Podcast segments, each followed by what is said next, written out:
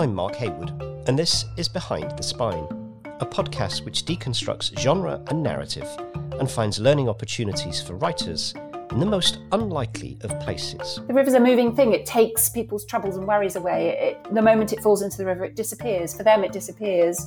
They don't think about the tides and the foreshore and the mudlarks. If you've ever found yourself rifling through that old dusty box in your attic, reminiscing over the artifacts inside, you'll know that stories are made up of more than words.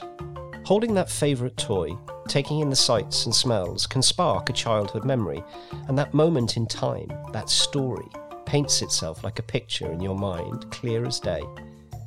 Though they might be inanimate, every object has life locked within it. Just like us, they have a past. They may have lived through momentous occasions. They may have seen unbelievable things. We often assign human characteristics to objects, imagining a depth beyond what we know is reasonable. It's why we can so easily understand unlikely relationships with objects, like the one Tom Hanks has with his ball Wilson in Castaway. It's also why we connect so well with films like Toy Story. We care so much about the things that adorn our lives. We're desperate to believe there's more to them than meets the eye. And maybe, just maybe, we're right to believe that. Our guest today is Lara Maiklem. She knows better than most that objects are storytellers, her book Mudlarking paints a picture of the history of the River Thames through the items she's recovered from its shores.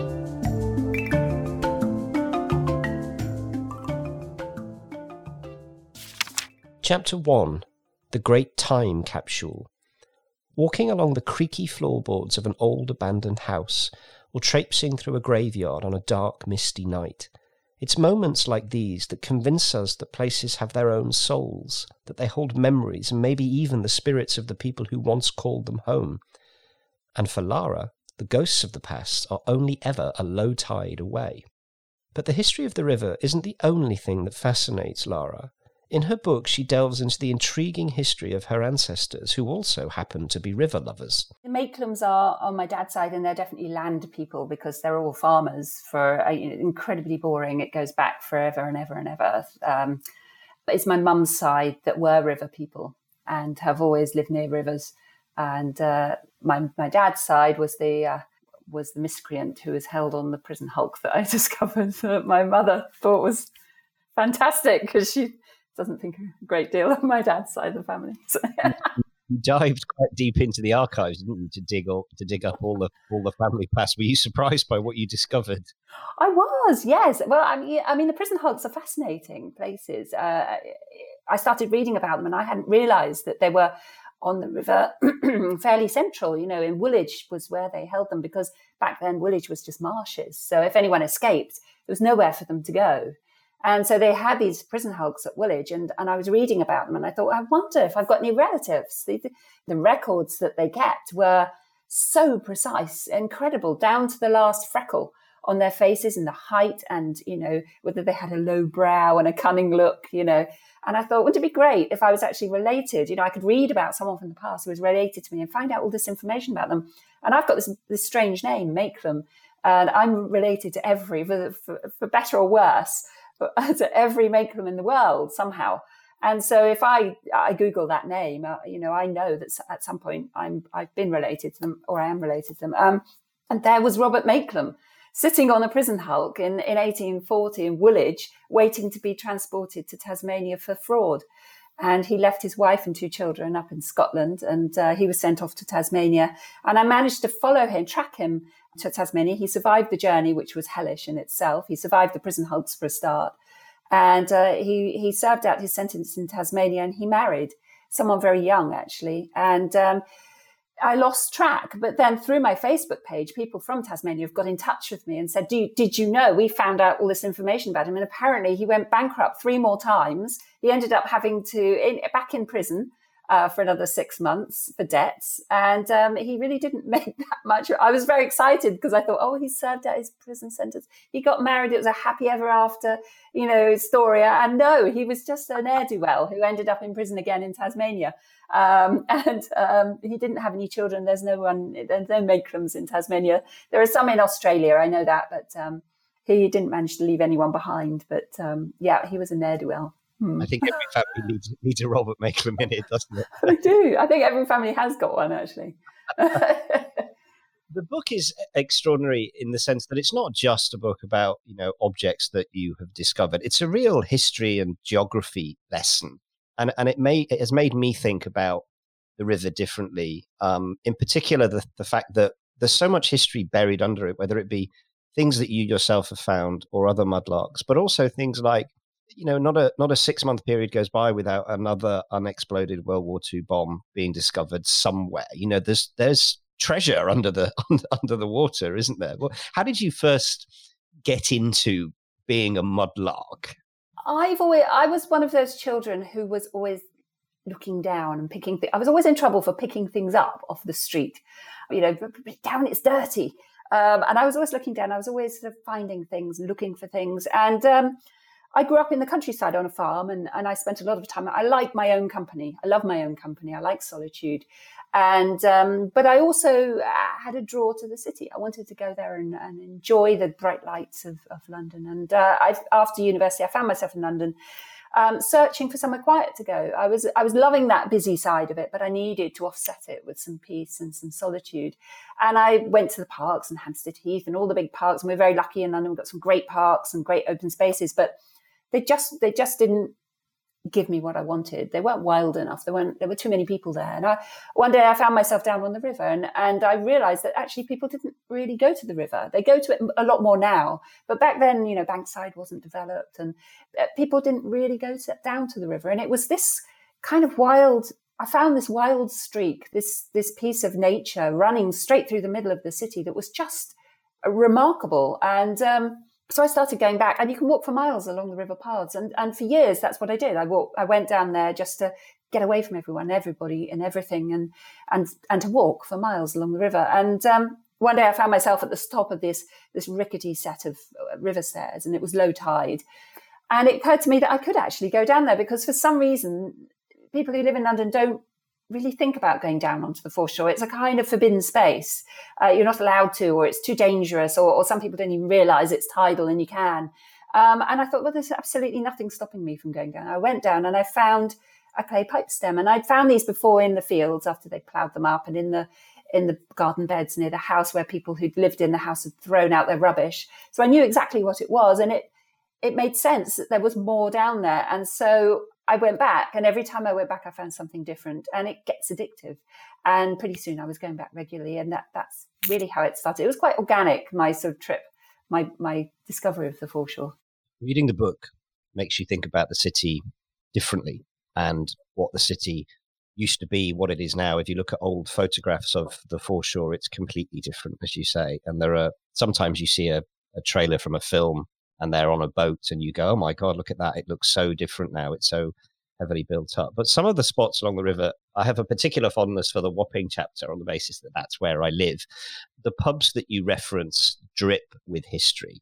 And you can imagine pirates and bandits and smugglers and all kinds of ne'er do wells, you know, hunkering down over pints of ale. Um, but the river was and still is to a certain extent a, a heavy, a very busy working river that would take goods from all over the, world. You, you get a real sense of that from reading the book. When you step onto the foreshore, is that something that you're conscious of as you're as you're looking for for objects that have uh, want to reveal themselves? Very much so. I mean, London's only there because of the river. Um, funnily enough, during during lockdown, it's probably been quieter than it's ever been. I mean, there was nothing on the river, and the whole reason for London being there was for trade. So it's always been a really busy place. And a lot of the foreshore is when you're standing on it, you realize you're standing on man made objects. It's made up of human made detritus. So there's bricks and, and roof tiles and pottery and glass. And when you look carefully, it's all rubbish. And so once you're standing on it, yes, you do. You hear the voices. It's a very busy place. It gives off this kind of essence of of history. Um, you know, if you could touch history, but laying your hand on the foreshore would be touching history. It really does speak to you. It's a it's a magical place. It's hard to it's it is quite hard to explain without actually going there. But uh, you know, I, I try my best in the book to to describe it, and and and it's a very especially at night you feel the ghosts rising up out of the foreshore. It's not a lonely place at all because there's so much there. There's so much energy left in the foreshore from all these thousands of years of, of activity. It has been fascinating to watch the river be so empty. You're absolutely right. Um, and as a tidal river and a working river, you know, there have been no, there's hardly been hardly any freight, hardly any you know riverboat taxis for the want of a better word you know the um the cruises that go up and down no pleasure cruises no nothing and it's it's fascinating just to watch this river exist probably for the first time in centuries without anything being on it it was quite a privilege actually to see it um, the the t- I don't think people realize how tidal the river actually is. Uh, sometimes the height of the river, uh, the changes are extraordinary, aren't they, in terms of how um, how fast it moves or, or, when the tide is out. I can. It's probably somewhere in the region of where where we are here. Um, anything between ten and twenty feet um, of difference when when the tide goes out. And when it does go out, it does reveal, as you say, this landscape that's not normally visible. It's fascinating. Is do you um, do you obsessively check tidal um, timing so that you can rush down to the foreshore at any given moment? I, am obsessed with tides. Um, in fact, there's a whole p- part of the book that's dedicated to tides because I had to learn about them. I didn't know a great deal about them, but once you start to read about them, they're fascinating. You know, they change. They change time every day. There's there's usually two every 24 hours. Sometimes there's only one, and um, they vary. Sometimes they they go out. You've probably seen it go way out. Um, if there's a good wind blowing it out to the east, so the weather changes as well. If it's raining upstream, it won't go out so far. If it hasn't been raining and it's blowing a gale and it's a very low spring equinox tide, they're the ones you're looking for because the tide will go out so far it'll reveal parts of the foreshore that haven't been searched for you know sometimes months and months um, so they're the really special special tides but you know people think about the river as the that little wiggly bit that goes through central central london but it it starts at teddington in the west and by the time it ends out in the estuary, it's a completely different place. So the tides out in the estuary are much faster and much more frightening um, than the ones in town. So it's, you know, it is a beast of many parts, the, the river. And you describe it in the book as being, you know, I think it's something like almost, you know, one of the world's largest archaeological sites, um, which, sounds bizarre. I don't think people would have necessarily thought of a river being an archaeological site in that way, but it is, isn't it? From what you from, from what you discovered. It is. I got into a little bit of trouble calling it an archaeological site, largest archaeological site. So I changed it to longest archaeological site. But yes, it is. I mean, th- there's nowhere else in the world like the Thames. People say to me, um, "Oh, do people mudlark on the Seine or the Danube or, or you know the Tiber?"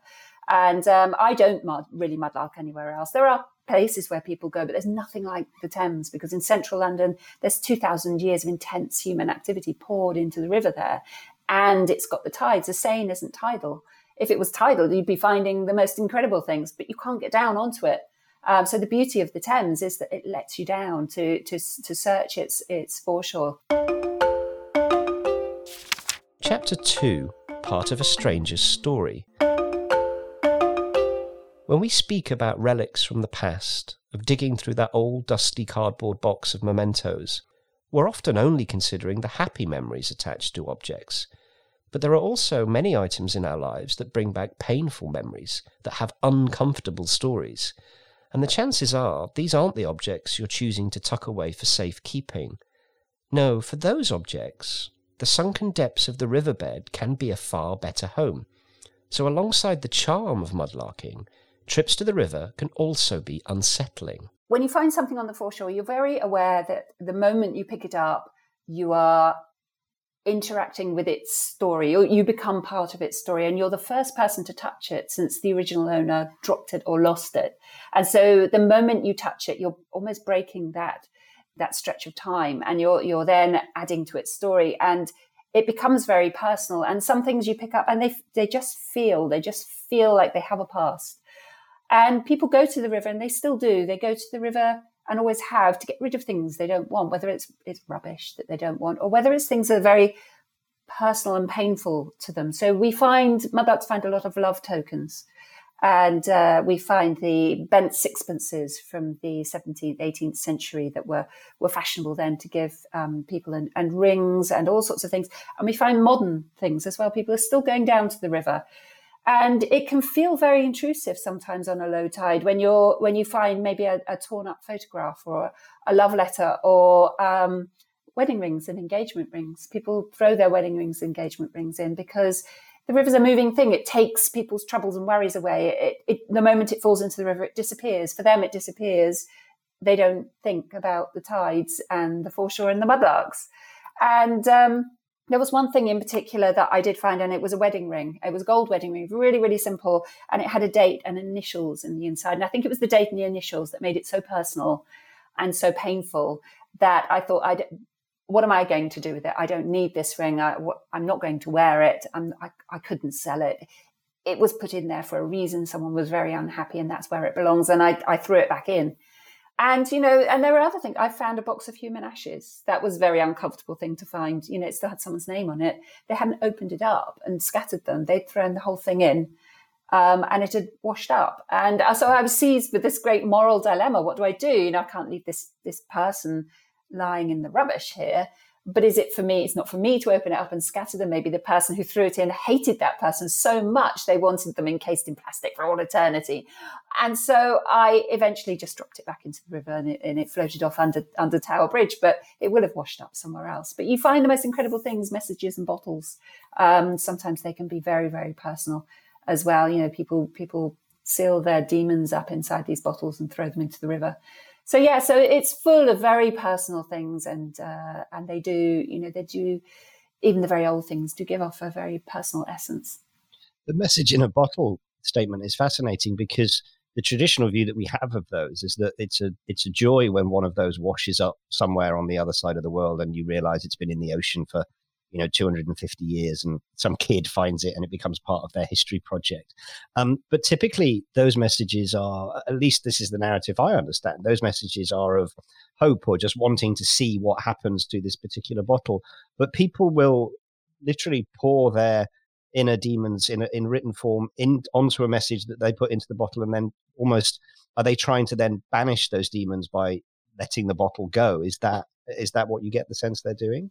I think so. I mean, I haven't most of the, the messages, and you do find quite a lot out of out from the estuary. That's where they wash up with all the other bottles. Um, most of them are written by children, and they're just a bit of fun, you know. But I have found the odd odd couple that were really so personal. You know, people in very unhappy relationships. Um, someone had lost someone that they loved, and it, it was almost like it was very. It, it was almost like um, a therapy for them, I suppose, to write it down and cast it cast it off um, I got that that that sense. So you know, th- those ones I, I put them back in and left them, you know, left them for the river where they were meant to be. Whenever there's a construction project in the city, there are typically teams of archeolo- archaeologists who will follow the construction work around because they will always inevitably uncover, you know, some kind of either Roman burial mound or some kind of Neolithic, whatever it might be. Is there a group that that does that for the river, do, do mudlarks have a responsibility to report what they find to a particular authority, or is that fairly anonymous? Well, you need a permit to mudlark, and the permit comes from the Port of London Authority. Now, the Port of London Authority they administer all of the tidal Thames, and they they they, they basically own the foreshore. So whatever you find in the foreshore belongs to them. It doesn't belong to you. They're very very generous, and they let us keep most of our things under the terms of our permit we have to report anything of historic interest over 300 years old to the Portable Antiquities Scheme, which is this amazing project run by the British uh, Museum that is currently recording all the objects that are found in fields and, and beaches and rivers. And so many people are metal detecting now, you know, it's, it's gone bananas. So they're trying to record what's being found. So there's a record of it. And so you have to record anything of importance. If you find anything that qualifies as treasure, um, gold or silver over 300 years old, that's very simply put, then you legally have to report it and it goes through the coroner and that whole process. Um, so, yes, apart from that, you have a moral responsibility to report what you're finding. Um, like I say, it doesn't belong to you it's private property, it belongs to someone else. And it's it's a shared history. It needs to be recorded and it needs to be reported. So just to pick things up, stick them in your back pocket and put them on eBay, it's so wrong. It's such so the wrong thing. As soon as it goes on eBay, it's lost its provenance. It could come from anywhere. It's meaningless. It's a meaningless object. So yes, you have you have a legal responsibility and you have a moral responsibility to report what's found. It's fascinating. It's, I've always been struck by the extent to which you know, morals and ethics are are so deeply personal and private, and they're the kind of things that that we do when no one's looking. So the fact that there is um, almost an ethic, an unwritten ethical code that goes with this is is fascinating. You mentioned that you're a fairly solitary person. You love your own company. Um, are mudlarks naturally drawn to each other? Um, if you come across another mudlark on a particular stretch of the river, do you do you interact or do you stay a respectful, um, competitive distance away? Uh, I suppose there is a sort of unwritten code that you um, you give each other space. Uh, you you know you say hello and you're polite, but you give each other space because you have this limited window. You only have a few hours on the tide to search, so you don't want to waste time talking to people. Uh, you're, you're, there to search, and um, you know you'll have a sort of quick chat with people, and you'll see people you know and wave to them. But uh, in general, you you you tend to people tend to keep themselves to themselves, and people go down to most people go down to the river for peace and solitude. They're not down there to so. It's not really somewhere you go to meet up with people to chat because you're there for another reason. And so, if you see someone mudlarking, you don't go and stand next to them and mudlark on their spot either. That's just an absolute no-no. You give them space and give them distance, and you know, leave them to their patch that they're looking at. So there isn't there isn't the um, the Las Vegas lurker equivalent of you know somebody following you around the slot machines, waiting to pounce on the jackpot at any moment you do get people watching people people watching where you are, and I've I've been looking, and you see people sc- scooting in after you to have a look and see what you've been looking at. What she missed? What's she looking at? One of the things I was also conscious of is that you're actually giving away a lot of information about mudlarking and about sites and you know where you found certain things. As I understand it, that hasn't been altogether entirely popular with um, certain parts of the of the mudlark community who have you know a perfect right to their opinion. But for for some people, this is a deeply unpopular and unsatisfactory book. Is that fair? Yeah, it has been criticised by a very small handful of mudlarks that um, have been used to having the foreshore to themselves. As I say, it's uh, it's a shared history. I think most of the people who read my book, a majority of the people who read my book will never go down onto the foreshore. They either live too far away, they're physically unable to go down, or they don't want to get muddy. So they're quite happy mudlarking vicariously. For other people, yes, it has opened it up. But the development of banksides opened it up because when I first started, there was nobody over there. So now you get it's uh, not at the moment, but it's on, on an average summer's day, it's absolutely rammed there. And they'll see people down on the foreshore and go down and see what they're doing and join in.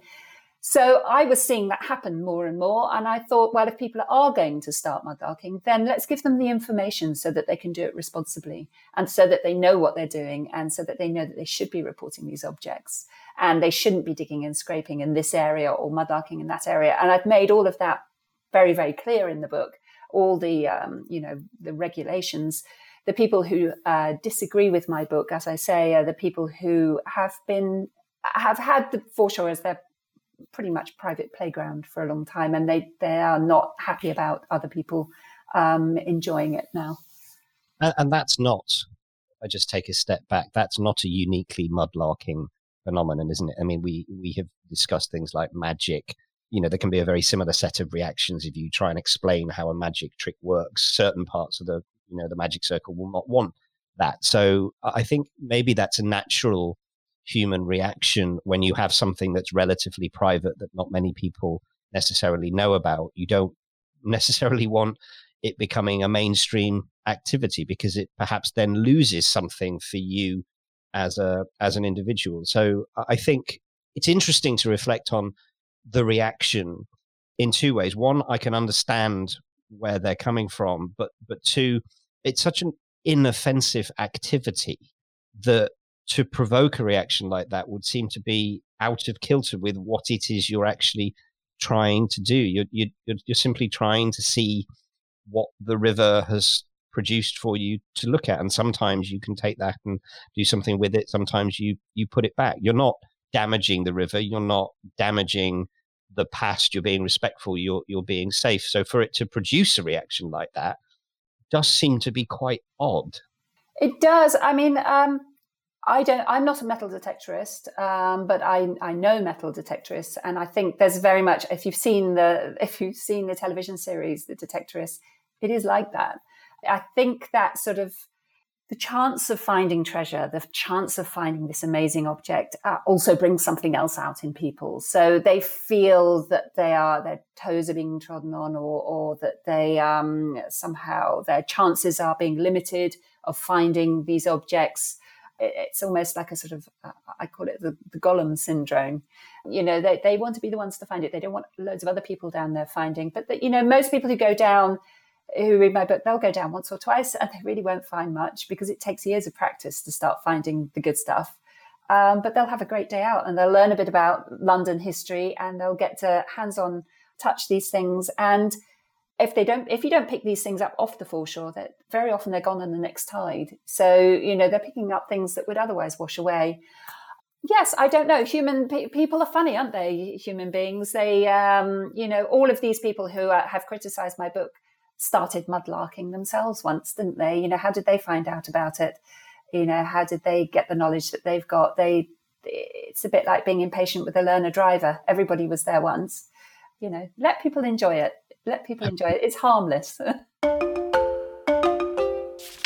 Chapter 3 Ordinary People. Unlike the flowing water of the Thames, time and space sit still on the river.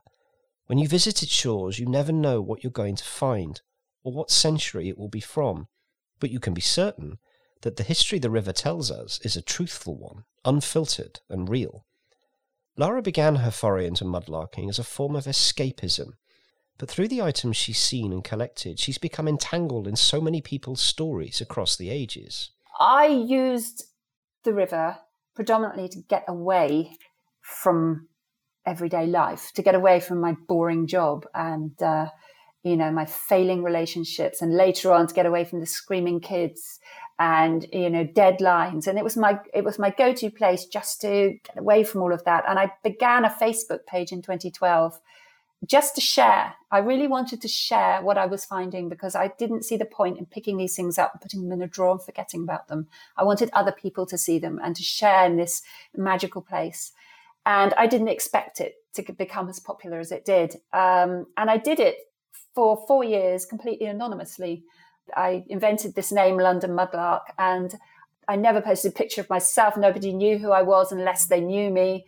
Um, and so I was completely anonymous until I was contacted by an agent uh, who asked if I was interested in writing a book. Now, I work in publishing and I know far too much about writing books and what the, the, blood, sweat, and tears that goes into them. And I'm not a, I was never a, a frustrated author. I was happy editing other people's work, and um, I had to think very hard about whether I wanted to do that because it meant coming out. It meant sort of people finding out who I was. And I, in the end, I agreed. I thought, okay, I'll, I'll, I'll write a book. I'll, you know, I'll give it a go. I wrote, you know, a, a proposal, and it was sent off to various publishers, and um, it was quite popular. And so it meant I had to tell people who I was. And that was really hard actually, because I enjoyed being anonymous. I really enjoyed the anonymity of it. And I was the only person at the time posting mudlarking stuff online. You know, now there's hundreds of people doing it, but I was the only person and it was, it was just really nice doing it. Um, and it's, it has changed all of that. I think I preferred how it was before when it was just, just me posting anonymously. It's got quite competitive now. I think people people are out there trying to find something to put on the internet now, which it never it was never like that. So um, in that respect, it's changed. But uh, no, I could I could never have foreseen the way it's. You know, I thought I'd write a book and a few people might read it. So I never thought it would be as popular as it it has been. And that is credit to you know to you firstly, but also I think what you've tapped into is our innate desire to either find treasure or to reconnect with the past or to just feel as if we are part of something that we weren't half an hour before. And as you say, you know, if you'd have come back half an hour later, that object may have gone forever, you know, and, and never been found. So I, I think there's something in us all. And for, you know, the writers who listen, I, I think they're going to get a huge amount from, from this because it's the connection of history and geography and, and, and weather and, and the past that just tells its own story. It's, it's as if these are objects that belong to characters we may never know anything about. And there's something deeply personal with that. So I think if you've tapped into anything other than, you know, general interest in the subject matter, it's for some reason, we are innately curious as human beings and we want to find things that we can have some form of connection with, even if it may be, you know, just as you said, an old bent penny or a, you know, a George III shilling or something like that. That is part of our past, isn't it? It is. I think really, I think the book has, we're living through strange times. And I think we have been for several years. And I think the book has possibly come along at just the right time when people are feel, maybe feeling a bit insecure. And I always, the, the past and history gives me great comfort because people have been there, but everyone's done this before. This is not nothing new. People have lived through worse. And looking back on the past gives me a great sense of hope and comfort. And I don't know whether other people feel that too, or, or whether this, this book is just a very simple, it's very simple. It's go out and look around you there's so much to see. You know, it's not just the pieces of the past, it's the nature and it's the weather and it's the tides and it's just take time out from this crazy mad world that really is spinning out of control at the moment just to be, just to exist in what, what's here now and maybe look back into the past for some kind of a reference, something that might help tie you down. It was a Christmas present um, that my sister in law gave to me. And I'm sure she won't mind me saying, but she, I've never seen her more excited at giving me anything um, ever. You know, she said, I, I think you're going to love this book. And I, and I did. And I, and I knew exactly what she meant when I read it. And not just because of where I live, but just because of what it says about the world and, and, and, and what we're living through and what we have lived through. Mm-hmm. And the fact that I'm a, I'm a massive history fan, um, my undergraduate degree. And the first time I got hooked on history was when um, a history teacher way back when said to me, "The thing about history, Mark, is that the further backwards you look, the further forwards you can see."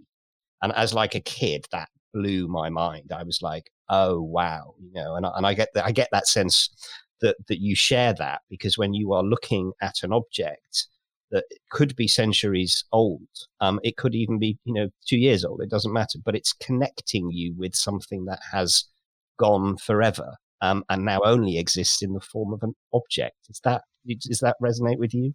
Absolutely. I mean, the objects I find are uh, belong to long forgotten Londoners, the people who made London, the real Londoners. You know, not all these mainly men who ended up in on statues and in books. You know, that these are just ordinary people and ordinary loved possessions that they had. They might have scratched their initials into. Uh, maybe it got broken and they threw it away. And so long as you know what that object is, you can make up anything about it. Nobody knows how it got there. Nobody knows who it once belonged to. You can make up anything, and every object has a hundred stories or, or more to tell. You know, uh, you'll never know exactly how that bodkin got bent, who the SE, SE, the person who wrote her initials on it was. And it just conjures up all these incredible visions of the past. And it is, like I say, the, the foreshore is the closest thing to a time machine. It is like reaching back physically with your hand through the past and touching history. And I, I, it's magical. Um, I hated history at school. I really hated it because it, for me, it was all dates and battles and kings and queens. I wasn't remotely interested in them. Um, I grew to love history later in life just through living. I lived in a very old farmhouse and just touching the walls, you could feel the, you could feel the history and you could feel all the lives that have been lived. And to me, that's history you know, not the history that's been written in the history books. It's a very powerful, you get a very powerful sense of our senses through the book, particularly, um, I love the touch of certain objects, but sometimes there's a smell, isn't there, about something that you go, wow, I'm smelling the past here. And as you make your way down through, you know, cobble streets and, and narrow alleyways onto those, you know, half rotten or probably fully rotten sets of wooden stairs that take you down, you you can smell it. And I, I've not been there, but I from reading the book, I could smell that same sense. So when you walk through it, your senses are all heightened, aren't they, as you as you come closer to the past?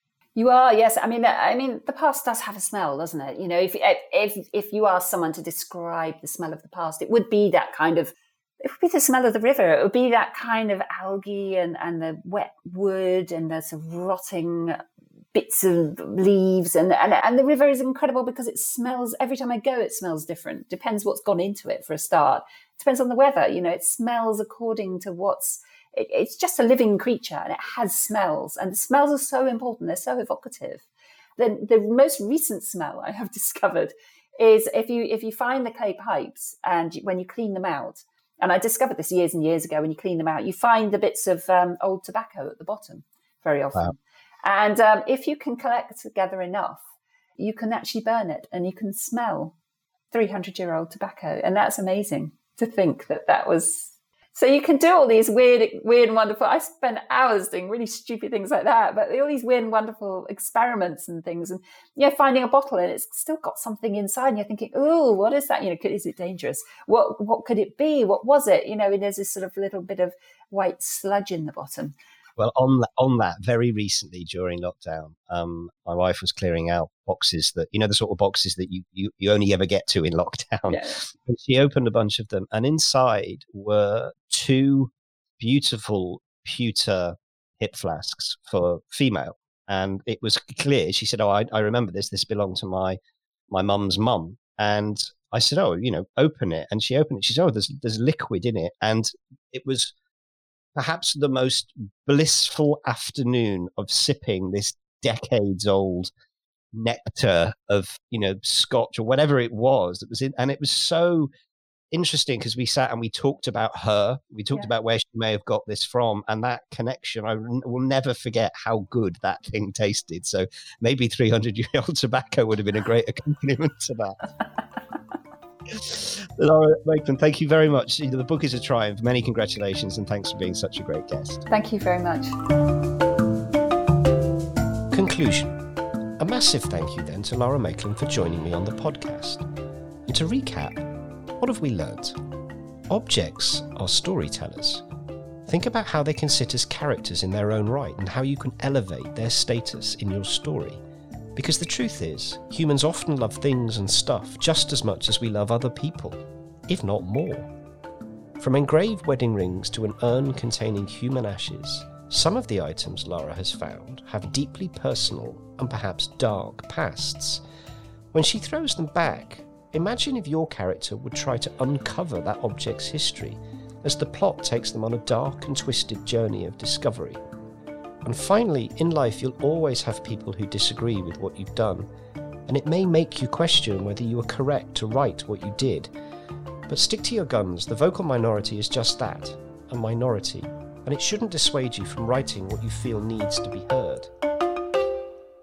Thanks for listening. I'm Mark Haywood, and if you'd like to get in touch, we're on Twitter and Facebook as at Behind the Spine. New episodes are released weekly. Please like us and review us on Apple Podcasts. It really does help. Up next week, we'll be in conversation with the lovely Debbie McGee. Magic is so complex, and so what the assistant is doing or where she's looking is so important. Goodbye for now. Stay safe and keep writing.